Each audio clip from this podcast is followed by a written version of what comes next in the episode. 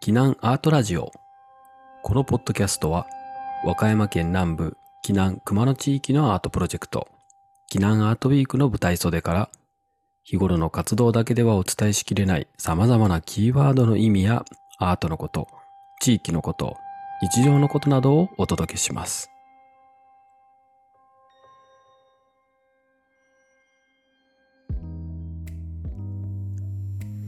はい皆さんこんにちは、えー、避難アートラジオ第2回です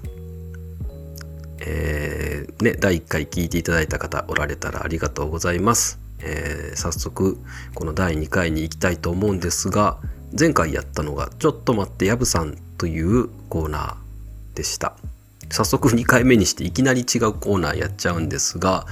えーこれはちょっとホットなトピックなのでぜひお伝えしたいなと思いまして海外芸術祭リポートということで、えー今回は韓国の芸術祭に行ってきたヤブさんにお話を聞きたいと思います。えー今回も、えーお届けするのは私キナアートウィークの下田と、えー、ヤブさんあはい、山本です。よろしくお願いします。よろしくお願いします。えーっとね、ヤブさん、えー、キナアートウィークの総合プロデューサー、発起人でもあります。えっと、今日はどこからお届けですか？昨日韓国から、えっ、と、ホーチミンに着きまして、えー今ホーチミンにいます。ベトナム？うん、ホーチミン、はい 飛び回ってますね、相変わらず。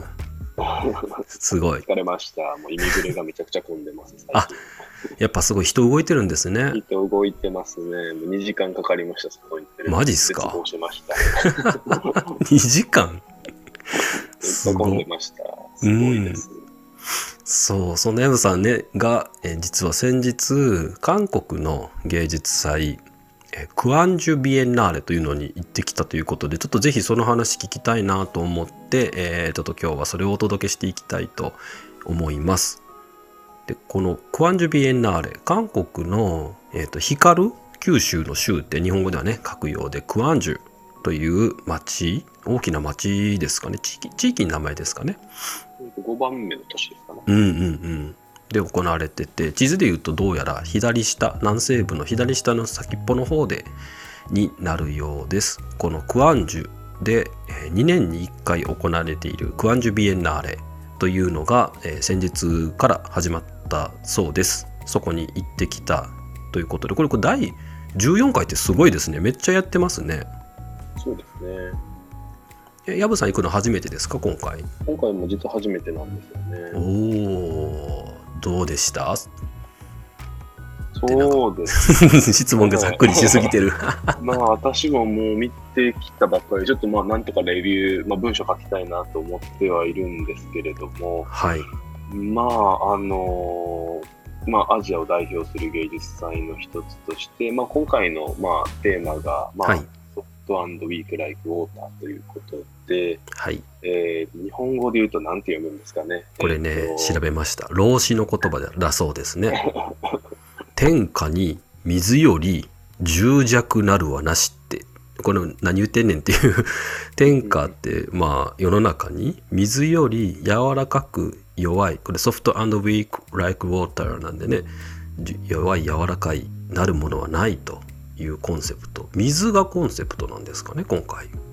そうですね。水に関する作品がとても多くて、はい水って何なんやろうっていうことを今ひたすら考えているっていう感じです、ね。ああ、なるほどね。まあ今言われたような言葉の通り、まあ水ってめちゃくちゃ弱そうに見えて、はい。まあでも強いものを倒しちゃうっていう意味があるんだと思うんですけれども、うんうんうん。なんかもうまさにそういったものが全体のコンセプトの中にあって、まあそれが散りばめられていた、まあ展覧会だったのかなとは思いますね。まあそういうの流動性とか、はい。あとは、まあ、松尾芭蕉の俳句のように、はいまあ、。河津が川に入るように、うんなんていうんですか、こう主体があるようでないみたいなうんところとか、うん。うんあとはとても、まあ、ケイオティックな部分もあるんじゃないかなと思っていて、うん。まあ泥になったり、めちゃくちゃ綺麗だったり、いろいろなものを取り込んでいくことができる水っていうものだと思うので、そういう意味で水って何なんだろう みたいなことをまあ考えさせられる展示だったんだなと思うんですよね。水って、まあ、よく捉えも捉えなんていうんですかね捉え難きものみたいな風に言われる比喩としてもね引用されることが多いものかなっていうまあ例えば「行く川のな流れは絶えずして」みたいな言物葉。で言われたりしますしなんか科学的に見ても気体でもありりね液体でもあり固体にもなる氷でもにもなるしみたいなっていう意味ではその姿形を変えるものの比喩としてもよく使われる気がするんですけど作品としてもそういう意味ではテーマとしては扱いやすいというか本当にいろんな作品があった感じですか？そうですね、本当にケイオティックなものから、まあ本当に、まあ一番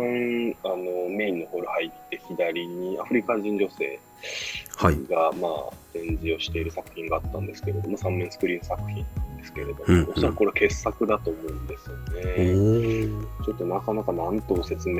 していいのかわからないんですけれども、はい。まあ、5名のダンサーが、まあ、あの、なんでしょうね、アフリカの言葉なのか、なんかもっと根源的な言葉だと思うんですけれども、はい。まあ、歌、まあ、詩を述べながら、うん。うん。まあ、水のこう水面で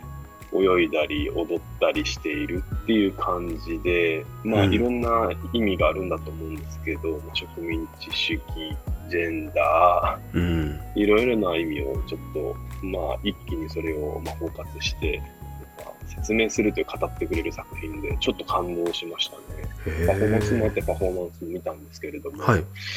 で、なんか自分の息子さんか娘さんかわからないですけど、お子さんが、なんかその、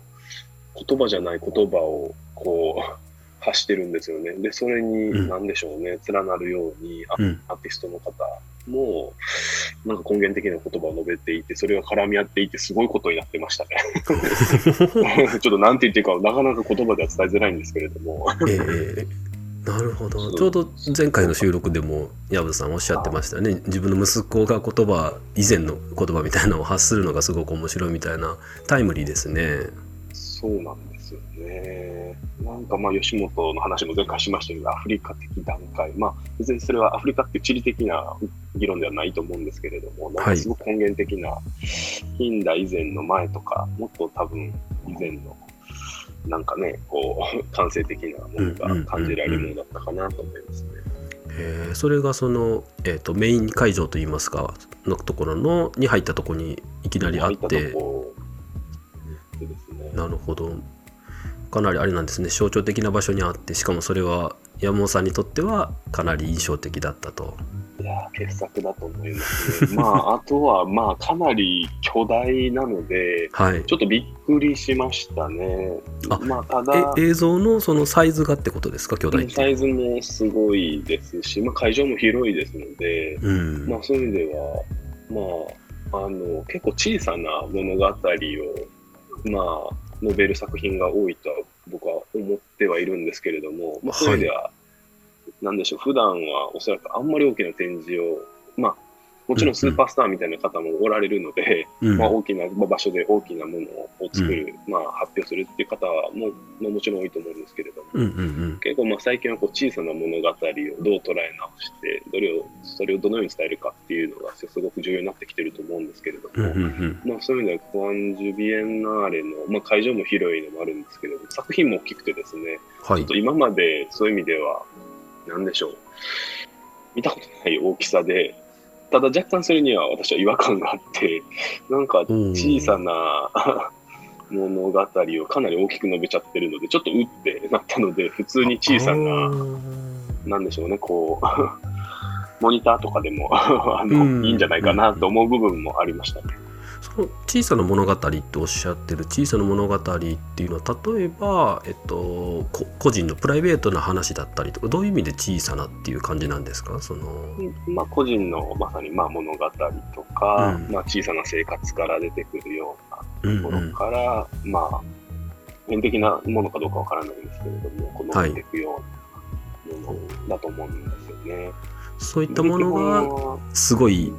ちょっとそういう物語のスケールと実際の展示のスケールが合ってないような気がしたというかなんかあれなんですね。そうですね。まあ、それがあったなと、ああったのかなと思いますね。まとはいえ、やはり、うんうん。まあ、テートモダン出身の、まあ、キュレーまあ、あの、イギリスのですね、はい。美術館出身のキュレーターと、あとまあそこからサポートも得られてると思いますし、あとはい。やはり、まあそのサポート見ても、LG さんとかサムソンさんとかが、まあ、かなり作品の今回制作だとか、まあ、女性をつけているのか、サポートされているのかわからないんですけれども、名前があちこちで見られるので、やはりそこの力すごいなと思いましたね。大きな作品がガンガンとやっぱり立ってますので。韓国といえば LG サムソンみたいなね韓国代表する大企業というのがまあ技術的な部分も含めてきっとまあスポンサーでもありっていうところでそういう大きな作品の展示にもあのそういう技術がきっと使われてたのかもしれないっていうところですかね。そういったものがあるからあのその芸術祭が成り立ってるっていうそのちょっと裏側の部分かもしれませんけど。そうですね。まあそういう意味ではサムスンがやられているえリアム美術館とか、まあこれソウル市内にあるんですけれども、はい。あとヒュンダイ、えー自動車、まあヒュンダイがやっているアートスペースとかも、やはりかなり先端的な。まあ、アーティスト作品を、まあ、コレクションされていたりだとか、展示に発表されていたりし,、していて、うんやはりこの韓国の大大企業がこう文化に対する、まあ、文化アートに対する支援を惜しんでいないっていうのは本当にすごいなと思いましたね。で、それに伴ってなのかわからないんですけれども、はい。鑑賞者がすごく多くて、若い人が特にリアムミュージアムとかも予約しないと入れなかったですので、おすごお。い人でごった返していて、ちょっとびっくりしましたね。有料ですか？そこのミュージアムは。えー、とそういう意味では、実はほとんど無料か、すごく少額で見れるところが、今回、いろんなアートスペース、美術館回ってみたんですけど、まあ、ギャラリーはほぼもちろん無料ですけれども、はい。ミュージアムも、まあえーとまあ、韓国の、まあ、ソウル市の、えー現代美術館 MMCA っていうんですけど、そこも、まあ、一部の展覧会無料ですし、あとはうん2、300円で見れちゃうみたいな感じで、うーんすごいなと思いましたね。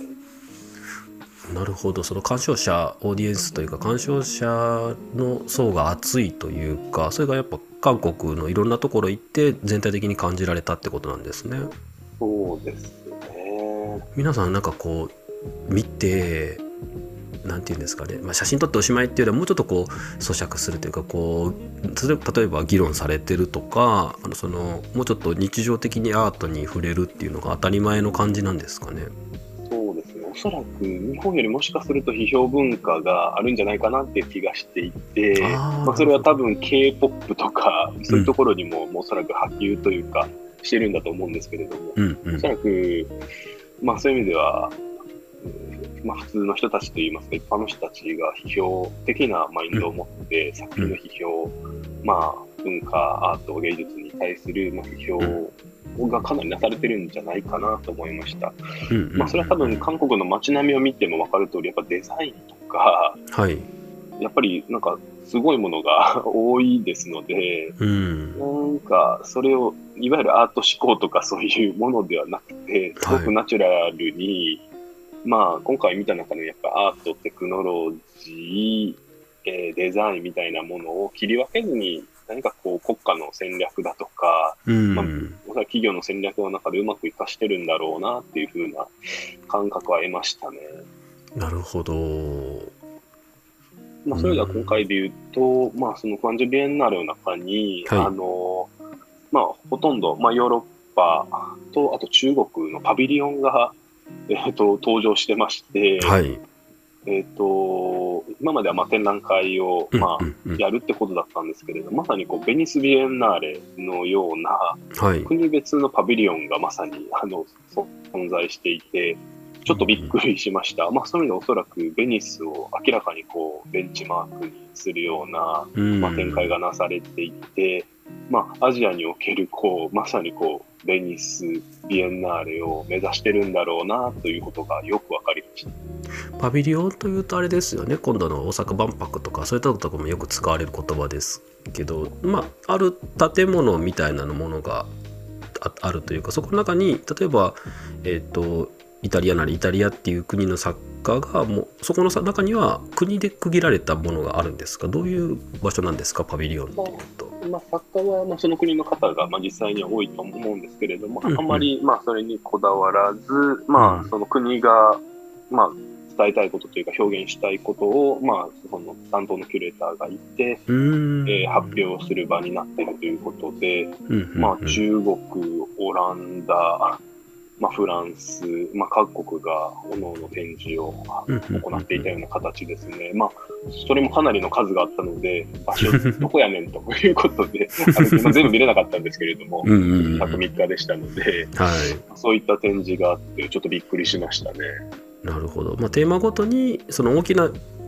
あのクアンジュビエンナーレっていう中にもさらにテーマごとのこの展示の区切りというかがあるというイメージですかね。あるそうですね。まあ、簡単に、もう完全にこれはベニスビエンナーレと同じ形ですうね。んそれこそのテーマはじゃあこの大きなグランド今回ね先ほどの話にあったソフトビッグ・ライク・ウォーターみたいなのと別でそのパビリオンごとのテーマがあってっていうそうね。んなるほどだからホームページ見ると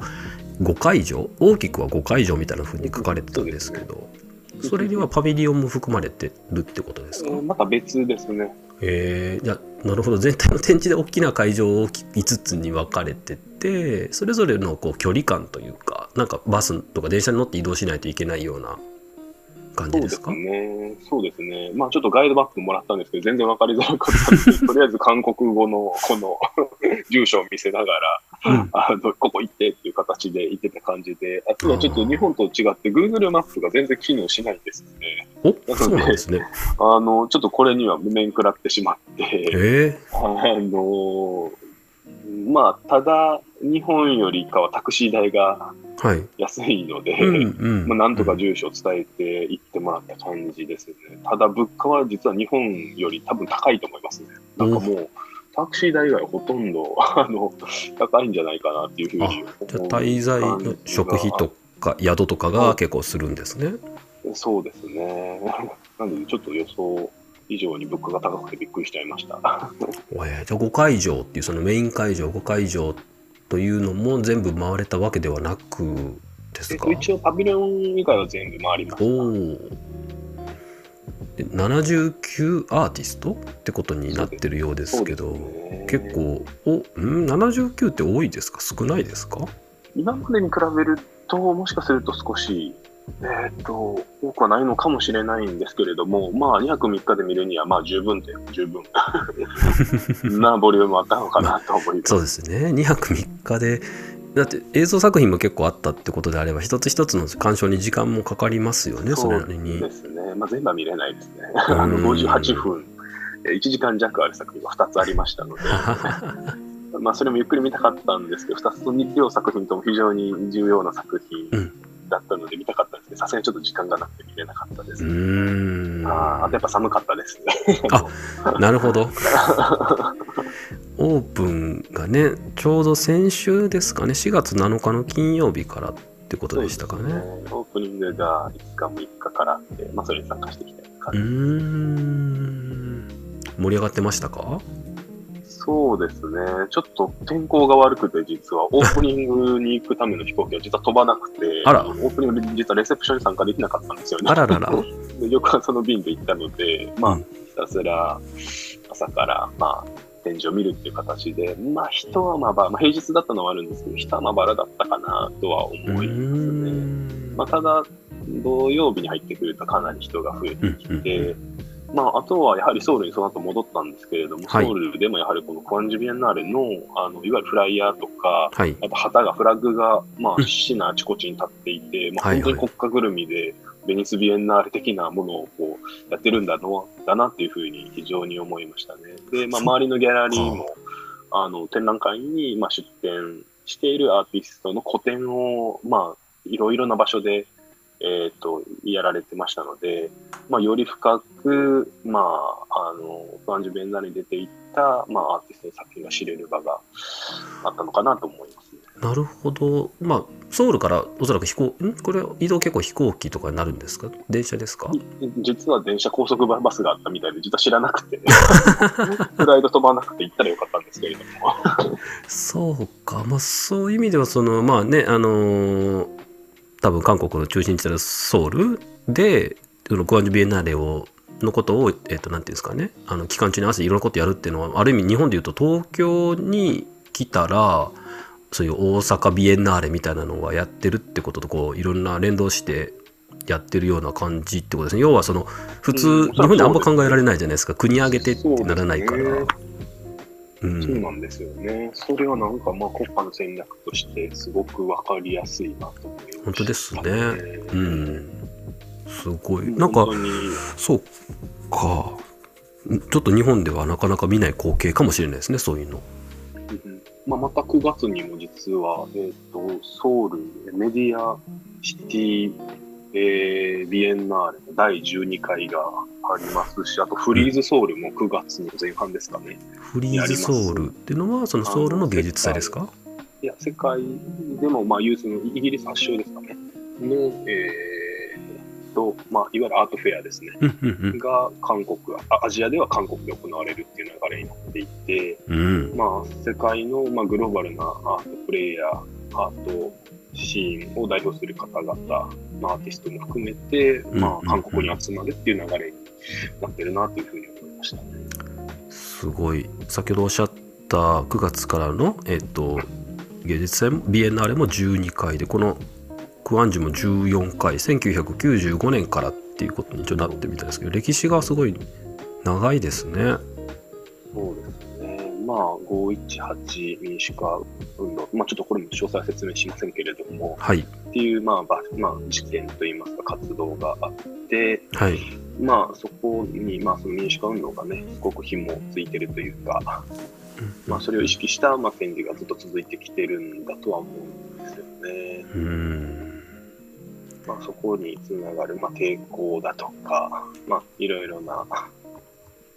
意味合いが、まあ、文化、芸術とつながりながら、まあ、展開されてきているということで、まあ、韓国にとっても非常に重要な場所なんだとは思いますね。まあ、ちょっとこの辺りはぜひ、あの、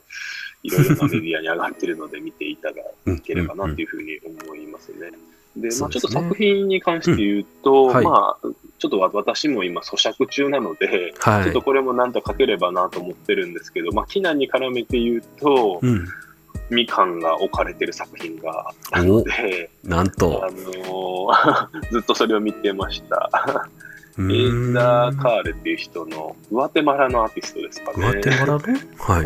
はい、アーティストで、なんか、たくさん、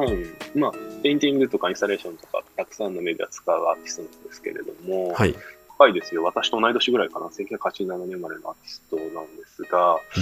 ななぜかこう石の上に植物、まあ、柑橘、バナナとかをひたすら置いていくインスタレーションがあって、はいこれは何なんだと。でそこからすごくすごく香りがたくさんこう出ていて、うんで、まあ、パフォーマンスもあったみたいで、ちょっとそれは見れなかったんですけれども、はいまあ、撮影不可能で、うんなんでしょう、こう、石の上に、こう、果物が置いていくと。で、おそらくその石の、なんでしょうね、中には神がいたりとか、植物の中には多分神がいるような、多分、ことをおそらく言いたくて、おそらく鏡餅のみかんと一緒なんじゃないのか、うん。思ったりしながら、それはちょっとぜひ一本書きたいなというふうに思ってますね。ちょっとまだ咀嚼中なので、なかなかまだうまく言葉で伝えられないんですけれども、うん。ちょっとぜひ考えてみたいなと思ってます。なるほどグアテマラというと中米？多分ね中米の国だったかなという記憶なんですけどそこにも石日本的なねその、まあ、日本の別に特権でも何でもないと思うんですけどその自然の中に神様？石の中に神様がいるみたいなんてのはグアテマラにもあるんですかね？いや、あると思いますよ。いや、うんめちゃくちゃあると思います。うんうん で、そこ、まあ、ちょうどその祖先の声っていうあのうん。展示会場でしたので、まあ、はい。各会場ごとにテーマが決められてるんうんですよね。うんうんまあ、そういう意味ではとても、まあ、いい意味でも、まあ、悪い意味でも分かりやすい展示で大きなテーマがあって、各会場ごとにサブテーマがあって、うんうんうんうん。えーで作品があるという形になっていて、まあ、そのバナナとかみかんとか置かれていた作品は、まあ、アンセストルボイスっていう会場でも祖先たちの声っていうような会場で、ほうまあ、その石とか、まあ、みかんの中から祖先の声をもしかするもしかしたら聞く感じるっていうことが一つの、まあまあまあ、一つの多分解釈としては言えるんだろうなとは思いますね。まあ、まさに避難で考えてることとはすごくみかん。コレクトとかでコレクティブとかで考えてることも非常に近いなとは思いました。なるほど。そういった自然のなんかある種アニミズムのようなね自然の中にそれぞれの中にね神とかを見るようなみみかんが供え物というよりもみかんにもそこにも神が宿ってるようなそういう感じの作品だったんですかね。どうなんですかね。まあそれも解釈というのがねきっといろいろあるんでしょうけど。そうですね。まあ石の上に立ってるのが すごく重要なんだろうなと思いながらうんうんうんうん見ていました。うんうん。えーそれが印象的な作品だったと。個人的には、はいまあ、まさにみかんは芸術家っていうことを、うんまあ、書いていたりする、発表したりしてますので、まあ、それに応えてくれる あの一つの作品かなと思いました。えーそれもじゃあ、えっと、もう一度アーティスト名教えていただいていいですか？えっと、えっと、なんて人でしたっけ？グアテマラの？エダエジャー・カレルさん。エッチャーカレルさんね。もしぜひね、このクアンジュビエンナで行くっていう方がね、これから行くって方がいたら、ぜひちょっとね、チェックしてみてほしいですよね。ちょっとまあ全体的にどうす、ね、まだちょっと咀嚼中なのでなかなか これはこうだとなかなか言いづらいんですけれども、まあ、ちょっとこれはいろいろ私の中でも考えながら今後紹介できたらなっていうあと今回そのビエンナーレ以外にも結構いろんなスペースにも行かれたってね、確かおっしゃってましたっけ？そうですね、まあ、ソウル市内はひたすらギャラリー、まあ、美術館、あとオルタナティブスペースを回りました。うんうんでうん。まあまあ、いわゆるね、グローバルメガギャラリーみたいなところは、まあ、ほとんどなんでしょうね、すごい、あの資金も潤沢ですごい場所にすごいインスタレーションがたくさんあって、はい。本当にすごいなっていうふうに思ったんですけれど、まあ、興味があったのはどちらかというとオルタナティブスペースですかね。はい。の方が、に、まあ、いろいろ、まあ、韓国人のキュレーターの方に教えてもらっていろいろ回ったんですけれども、うんうん。まあ、一つ面白かったのは、まあ、ほとんど無人っていう、彫刻とかあるのに、まあ、ところどころあの映像作品とか止まっちゃってるので、リモコンどこかなと思いながら、自分で？自分でつけたりしたんですつけるのも作品の一部かもしれないですよ。あったりして、うん。えーあともそのダミー店みたいなものがあって、なんかはい。もう荒廃した、なんでしょうね、アバンダンというか、廃棄されたビルの中に入っていくんですけれども、それ自体が展示みたいな感じで、まさにダミーといいますか、これは展示なのか、廃墟なのかっていうような形、無人のスペースがあって、ちょっとこれは面白いなと思って、あんまり説明要素もなくですか？じゃあそのキャプションがあってとかこうこっちですみたいな矢印があってとかじゃなくてないです。何もないですね。まあ一応韓国語で説明書かれてるんですけれども、韓国語しかなかったんで、本当に、まあそういう意味ではいい経験で、もう文字情報に惑わされずに見るっていういい体験がある意味でできたかなと思いましたね。まあ、他のスペースも何何個かあったんですけど、やはりほとんど無人で、ただかなり場所も少し遠いんで、まあ、市市内から遠いんですけれども、はい。かなり尖った企画展がなされていて、まあ、こういう形に生き残り方法もあるんだなというふうには思いましたね。まさにそれは我々がやってることの中で、まあ、参考にしていきたいなとはうん。オルタナティブスペースというのが、まあ、本当に意味もしかしたらすごく広いのかもしれないんですけど、まあ、一般的な美術館みたいな場所とか、えーギャラリーみたいな、え場所ではなく。アートワールドの、まあ、終焉とか、その枠外にあることをこーうん、う実践としたりしている場所なんですかね。ねきまあオルタナティブっていうことなんできっとそうなんでしょうね。別に展示するための場所ですっていうよりはあのーあれですよね。別にライブもしてもいいよ。お茶飲んでもいいよみたいな。のワークショップをしても、ももちろんワークショップしてる場所もありましたし、そのうんカフェが併設されてる場所もあったので、うんいわゆるオルタナティブスペースも何点か回らさせていただいて、うん盆栽作ってたりして面白かったです。あとセラミックで何か作ったりとか、セラミックといいますか、なんか、道具みたいなのを作ってる人たちもいて、もうそれはそれで結構、まあ、いたのが日曜日だったんで、たくさんの人がいいましたね。運営されてる方っていうのもだから本当にじゃあもうアートの専門家っていうよりはもう少し広い方々がされてる感じですかね。まあ、アーティストが共同してるのは確実だと思いますね。まあ、ワークショップしてるのもアーティストでしたし、うん。あと、やはりちょっとほとんど韓国語で完結していたので、何が起こってるかまで分からなかったんですけれども、むしろ外国人がいると、おおみたいな感じでおお驚かれてるような雰囲気が、それ多分、避難でやってることと違 いなと思いましたけど、逆に面白かったですけどね、情報が、文字情報がやはり全然入ってこないので、はい、あの、なんでしょう、こうやってることを単純に見て感覚的に捉えるっていう意味では非常に面白かったですね。うんなるほど。我々も去年まあ一昨年の開催もそうですかね開催で割と一般的な美術館みたいな場所はねあのいつも使ってなくて去年なんかもみかんの普段は貯蔵してる倉庫みたいなところをねお借りしてやったりとか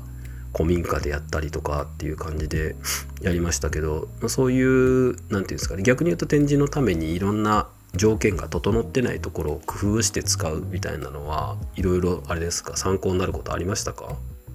そうですね。まあすごくお寺の中とかでもあの展示がまああってですね、うん、横でめちゃくちゃお経を唱えてる。中で 日常的なやつが 光景が。めちゃくちゃ、はい、めちゃくちゃいろんな人があの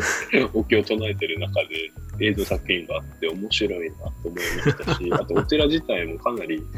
なんでしょうねこう現代アートスペース的な建築になっていて、うん、なんだこれすごいなというふうに無学さっていう場所ですかねだったんですけれども面白いなと思いました。ね。なるほど。韓国でもじゃあ韓国でもというか韓国はね先ほどおっしゃったように、まあ、現代アートがとてもじゃあ盛んな場所っていうことなんですね。うんまあ、なんでしょうね、アーティスト、韓国のアーティストの友人が、まあ、避難であったジン・ジョンっていうアーティストなんですけど、はい、彼とかも、まあ、そういう意味では、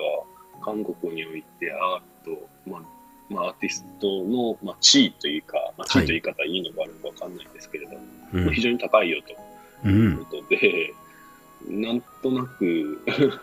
まあ、ヒエラルキーの頂上という言い方あんまり良くないのかもしれないんですけれども、はい、そこにいる感じなんだよねみたいなことを言っていて面白いなと思いまし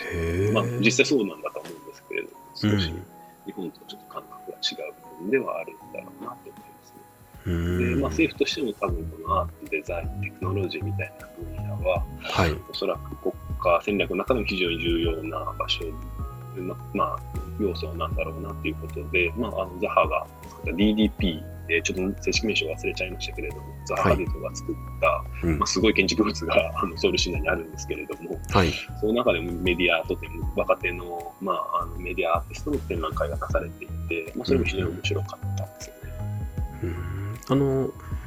えですね、クアンジュアクアンジュビエンナーレとかもそうですけど韓国の要はその母国のアーティストの参加もすごく多いというかあれですか？多いと思いますね。あと今回、グアンジュ市の在住のアーティストの作品もそれなりに出ていて、うん、そこのコラボレーション自体は非常に面白かったと思いますね。うん、まあ、そのあたりもちょっと今後書きたいなとは思ってはいますね。なるほど。ね、いろいろ聞きたいことはたくさんありますがねちょっとねそろそろお時間にもなってきたいですね。でしたらまたねあのこのクアンジュビエンナーレに関しては、えー、7月の9日までやってる3ヶ月ぐらいやって結構長い、うん、一番長いんじゃないですかねですね。やってるということでね。ちょっとこれいけるかな僕も。もし行かれる方あったらね。またぜひでや,、ね、やぶさんがこれからちょっと咀嚼して何かを書いてみるか。そんなのもまた、ね、SNS とかホームページとかどこかでねちょっとアップしたいですねお伝えできたらなと。ね、今回はあのー、もうほんと行きたてほやほやのところでどっちかというと現地レポート的な感じででビエンナーレに限らず韓国のそういったねいろんなアートの、えー、アートシーンみたいなものもお聞きしました。こんな感じでこのまたねいろいろ芸術祭リポートとかせっかく薮さんいろんなとこ行かれてるのでこんなのをお伝えするコーナーも定期的にやりたいですね。うん。てか僕が聞きたい。そうですねはいぜひまあちょうどコチビエンナーレとかもちょうど終わっちゃいましたけれども、またコチに行く予定にしてたりとか、今年はタイランドビエンナーレ、チェンマイ、チェンライでありますので、それも行く予定にしてますので、ぜひぜひそれらもアップデートできれば嬉しいです。コチ、次はじゃあコチ、えっ、ー、と、インドでしたっけ？インドですね。はい、おインドの終わっちゃった、